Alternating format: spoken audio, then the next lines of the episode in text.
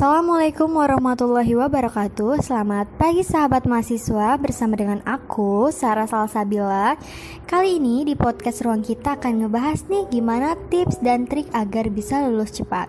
Setelah di podcast sebelumnya udah ngebahas gimana cara ngebangun sebuah brand yang baik Bersama dengan Kementerian Ekonomi Kreatif Kali ini di podcast ruang kita akan ngobrol bareng Bersama anggota Kementerian Dalam Negeri Dan bakal sharing gimana tips dan trik Biar bisa lulus cepat Oke, kali ini di podcast ruang kita udah kedatangan bintang tamu dari salah satu mahasiswa lulusan tercepat di Universitas Teknokrat Indonesia tahun 2021. Hai Kak Indah, selamat pagi. Hai, selamat pagi. Gimana nih Kak kabarnya hari ini? Alhamdulillah kabarnya baik. Wah, syukur alhamdulillah. Jadi Kak Indah Garsinia ini merupakan salah satu lulusan tercepat dari Fakultas Ekonomi dan Bisnis. Tentunya jurusan manajemen ya teman-teman, angkatan 2018. Benar begitu kan Kak? Uh, bener nggak ya? Waduh, apa jangan-jangan kita salah informasi nih? Uh, nggak kok, bener. Duh bikin deg-degan aja nih kirain salah narasumber Oke jadi Kak Indah ini lulusan dalam waktu tiga setengah tahun Kalau ini pasti benar kan Kak? Lebih tepatnya sih 3,2 tahun kalau dihitung dari selesai aku sidang akhir Hah 3,2 tahun? Wah luar biasa banget sih kak Pasti gak mudah dong ya untuk ngelewatin semua ini Pasti ada aja lika-likunya bener gak kak? Ya, memang gak mudah, tapi selagi ada usaha dan doa, semua itu insya Allah bisa tercapai. Gak sabar banget nih, pengen dengar gimana sih tips dan triknya Kak Indah bisa lulus cepat. Apalagi Kak Indah ini juga kan aktif di organisasi BEM Universitas. Itu pasti susah banget kan Kak ngebagi waktunya, ditambah lagi harus mempertahankan IPK. Duh, kayaknya berat banget ya Kak. Uh, dibilang susah sih enggak, dibilang enggak susah juga enggak. Lebih ke bagaimana cara kita mengatur waktu aja antara organisasi, pelajaran di perkuliahan, dan mungkin aktivitas atau kesibukan kita yang lain. Nah itu gimana tuh kakak ngebagi waktu antar organisasi, pelajaran di perkuliahan, dan kesibukan-kesibukan yang lain Kayak tugas kuliah dan tugas-tugas yang lainnya yang mungkin dari UKM atau organisasi kalau aku sih ngebagi itu semua lewat skala prioritas yang udah aku buat.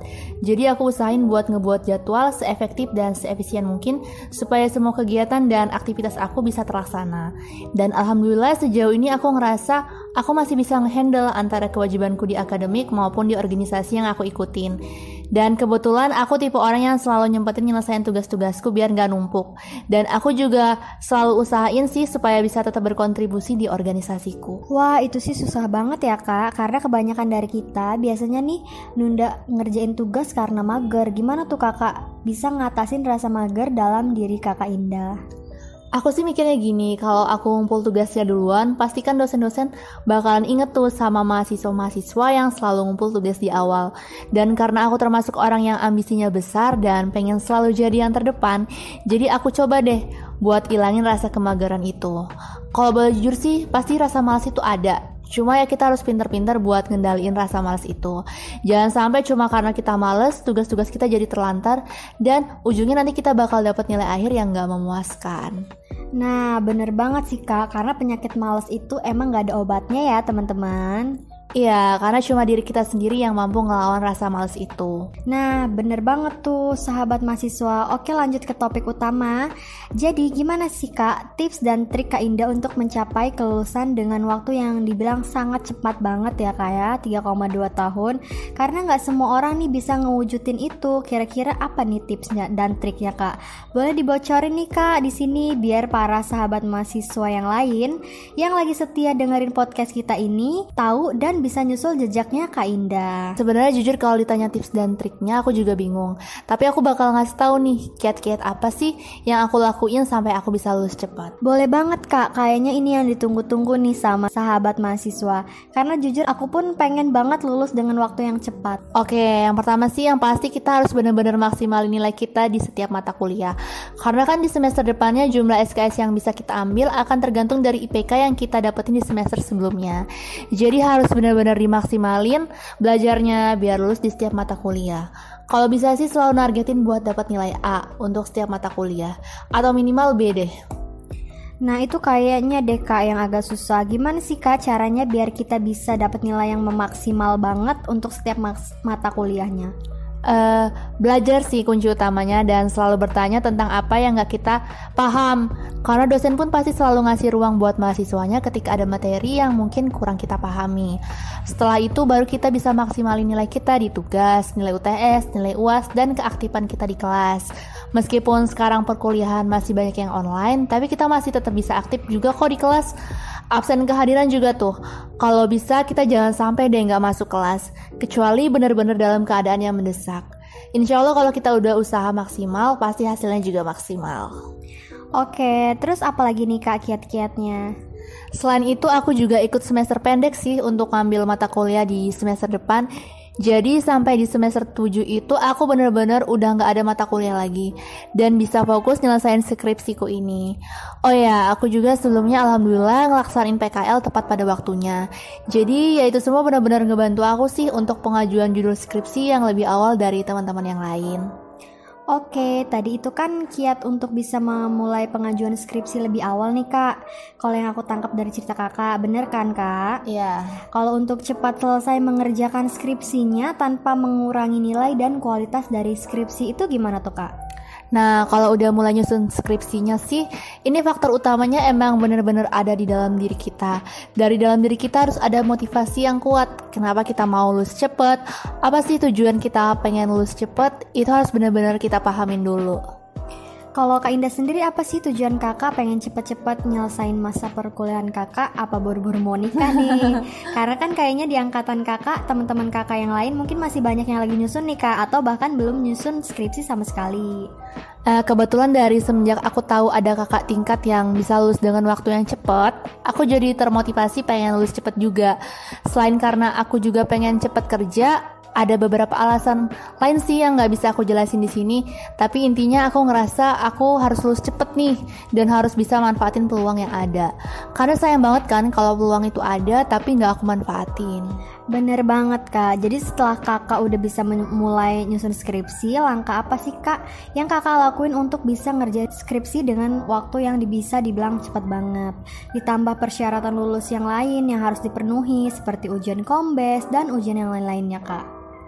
Oke, masuk di actionnya. Jadi selama aku skripsian, aku bener-bener rajin yang namanya bimbingan.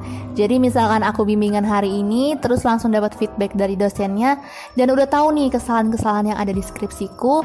Di hari itu juga aku langsung nyelesain dan memperbaiki semua kesalahan itu. Dan aku usahain juga untuk mengumpulkannya lagi di hari itu. Tapi kalau memang nggak bisa dikumpulkan hari itu, ya maksimal besoknya udah aku store lagi ke dosen pembimbing. Wah, jadi benar-benar gerak cepat banget sih Kak Indah ini ya teman-teman. ya alhamdulillah sih karena aku juga ngerjainnya bukan yang asal cepet terus kumpul. Kalau aku benar-benar nyoba ngikutin semua pedoman dan saran dari dosen pembimbingku, jadi pas waktunya revisi itu koreksinya nggak banyak sih alhamdulillahnya. Jujur dengar ceritanya Kak Indah ini aku sampai nggak bisa berkata-kata apa lagi sih. Jadi benar-benar prosesnya nggak mudah ya Kak untuk sampai di titik ini. Emang gak mudah, tapi pasti bisa asal ada niat, usaha, dan dibantu doa juga sih. Dukungan dari orang tua, temen, pokoknya semua dukungan itu bisa ngasih impact ke kita juga. Hmm, untuk penyelesaian skripsi kakak sendiri kira-kira berapa lama tuh kak dari terbit SK sampai ACC sidang terakhir? Uh, kurang lebih tiga bulan. Aku mulai ngerjain skripsi itu dari awal Agustus dan alhamdulillah banget di awal November udah bisa ngajuin sidang skripsi. Tiga bulan kak, itu sih cepet banget ya kak ya. Hmm. Dengar cerita kakak bener-bener jadi memotivasi aku Untuk bisa kayak kak Indah. Pasti sahabat mahasiswa yang lain juga jadi terinspirasi nih Dengar ceritanya kak Indah. Gimana lika-liku ngelewatin semua ini Sampai bisa jadi salah satu mahasiswa lulusan tercepat Ya, alhamdulillah sih. Tapi sebelumnya target aku tuh dua bulan buat bisa nyelesain ini semua. Tapi ya baru bisa selesai ternyata dalam waktu tiga bulan. Jadi bisa dibilang meleset satu bulan. Wah, tiga bulan itu udah termasuk cepet sih kak untuk aku. Mungkin bagi teman-teman yang lain juga iya. Tapi ternyata target kakak Indah ini pengen yang lebih cepet lagi teman-teman. Luar biasa sekali ya. Ngomong-ngomong itu gimana ya kak cara menyelesaikan semuanya dalam waktu yang singkat? Oh ya ditambah lagi juga ada ujian kombes kan kak ya untuk memenuhi syarat kelulusan. Iya bener, jadi kemarin aku bener-bener skripsian, revisian, sekalian ujian kombes juga Jadi bener-bener full sih jadwal dari pagi sampai sore Itu gimana tuh kak ngatur waktunya apa nggak bikin badan drop ngejalanin semua itu dalam satu waktu? Uh, jadi aku pagi itu bimbingan, revisian. Kalau bisa sore itu juga aku kumpul hasil revisiannya. Terus malamnya aku belajar buat ujian kombes. Ya kurang lebih hampir tiap hari sih kayak gitu. Berarti Kak Indah ini termasuk orang yang kuat ya fisiknya. Kalau dibilang kuat fisik sebenarnya aku lemah banget sih orangnya Cuma kadang ada beberapa hal yang bikin kita itu kuat dan semangat buat ngejalanin atau ngerjain sesuatu Dan untuk ngejar wisuda di bulan Desember Ya bener banget, aku memang dari awal udah berkeinginan untuk wisuda di bulan Desember. Kalau Kak Indah sendiri apa sih yang buat kakak semangat dan kuat ngejalanin atau ngerjain semua ini? Uh, aku orangnya semangat kalau minum es. Hah, gimana kak? Iya, jadi aku nambah semangat buat nyelesain skripsiku kalau aku minum es. Kalau udah minum es itu semangatnya jadi ningkat. Mungkin karena dasarnya aku emang suka es sih. Tapi buat teman-teman jangan ditiru ya. Teman-teman boleh minum es tapi tetap dibatasin jangan sampai terlalu keseringan. Oh, jadi gitu. Agak lucu juga sih ya Kak sebenarnya. Oh iya terkait ujian kombes, aku mau ngasih sedikit tips nih buat teman-teman semua karena ujian kombes itu berlaku sampai satu tahun masa aktifnya. Buat teman-teman bisa tuh mulai ujian kombes. Contoh misalkan kalian bener-bener pengen fokus skripsi di semester 7, kalian bisa tuh mulai ujian kombes di semester 6. Jadi di semester 7-nya kalian bener-bener bisa fokus di skripsi tanpa harus ngebagi-bagi waktu lagi. Nah tuh dapat tips lagi dari Kak Indah, langsung dicatat ya teman-teman. Ya, terutama buat yang fokusnya nggak bisa kebagi-bagi tuh. Boleh banget kalau semester depan udah mau mulai nyusun skripsi, bisa banget dari sekarang ujian kombesnya mulai dicicil. Oke, terus apa lagi nih kak kiatnya untuk bisa lulus cepat? Uh, udah sih kalau menurut aku cukup. Yang penting kiat-kiat tadi dijalanin dengan sungguh-sungguh, insya Allah pasti bisa. Intinya harus ada niat, usaha, dan juga doa. Ketiga itu benar-benar kunci utamanya sih. Oh ya, satu lagi, jangan ikut-ikut temen. Harus punya pendirian. Karena mungkin ada beberapa temen yang santai atau mungkin gak mau terburu-buru. Menurutku sih boleh santai, tapi kalau kita ada peluang untuk bisa lulus lebih awal, kenapa nggak dimanfaatin? Itu aja sih. Nah, bener banget tuh, karena kesempatan gak datang dua kali ya kak. Oke untuk Kak Indah ada yang ingin disampaikan lagi atau mungkin mau ngucapin salam atau terima kasih untuk pihak-pihak di luar sana? Uh, boleh, sebelumnya aku mau terima kasih banyak karena udah diundang di sini. Selain itu aku juga mau ucapin terima kasih buat kedua orang tuaku, adekku, nenekku, dosen pembimbingku Miss Almira, dosen pengujiku Miss Devia, dan teman-temanku yang selalu setia support aku, Yuni, Dina, Intan, Cindy, Sarah, dan rekan-rekan yang ada di BM Universitas. Semuanya yang gak bisa aku sebutin satu persatu. Berkat kalian semua aku bisa ngewujudin keinginanku untuk bisa jadi salah satu mahasiswa lulusan tercepat Pokoknya makasih banget. Semoga kebaikan kalian semua dibalas oleh Allah Subhanahu wa taala. Amin ya rabbal alamin. Luar biasa sekali obrolan kita pagi hari ini ya kak. Jadi pada intinya kiat dari kak Indah mau aku simpulin dulu nih. Buat sahabat mahasiswa boleh disiapin alat tulisnya ya. Jadi kiat-kiat yang bisa kita lakuin bisa biar bisa lulus cepat itu Yang pertama kita harus memaksimalkan nilai kita di setiap mata kuliah Supaya bisa mengambil SKS yang sesuai pada semester selanjutnya. Yang kedua kita bisa ikut semester pendek nih untuk mengambil mata kuliah di semester selanjutnya Atau atau bisa dibilang percepatan ya kak. Setelah itu PKL tepat pada waktunya, kemudian rajin bimbingan dan segera menyelesaikan revisian. Kayaknya ini nih yang agak sulit dilakuin mahasiswa zaman sekarang. Dan intinya kita harus pinter-pinter dalam memanajemen waktu ya kak. Ngebagi waktu antara jadwal perkuliahan, organisasi, dan juga tugas-tugas lainnya. Jadi kalau bisa dari sekarang kita harus buat nih yang namanya skala prioritas. Iya bener banget sih. Oh iya satu lagi. Jangan lupa jaga kesehatan juga. Karena kalau kita sakit Semua kerjaan kita bakal terhambat. Dan pastinya itu akan mengganggu aktivitas kita. Jadi jangan lupa untuk tetap jaga kesehatan. Nah iya bener banget tuh sahabat mahasiswa. Oke sebelumnya aku mengucapin terima kasih banyak nih buat Kak Indah yang udah mau sharing di podcast ruang kita.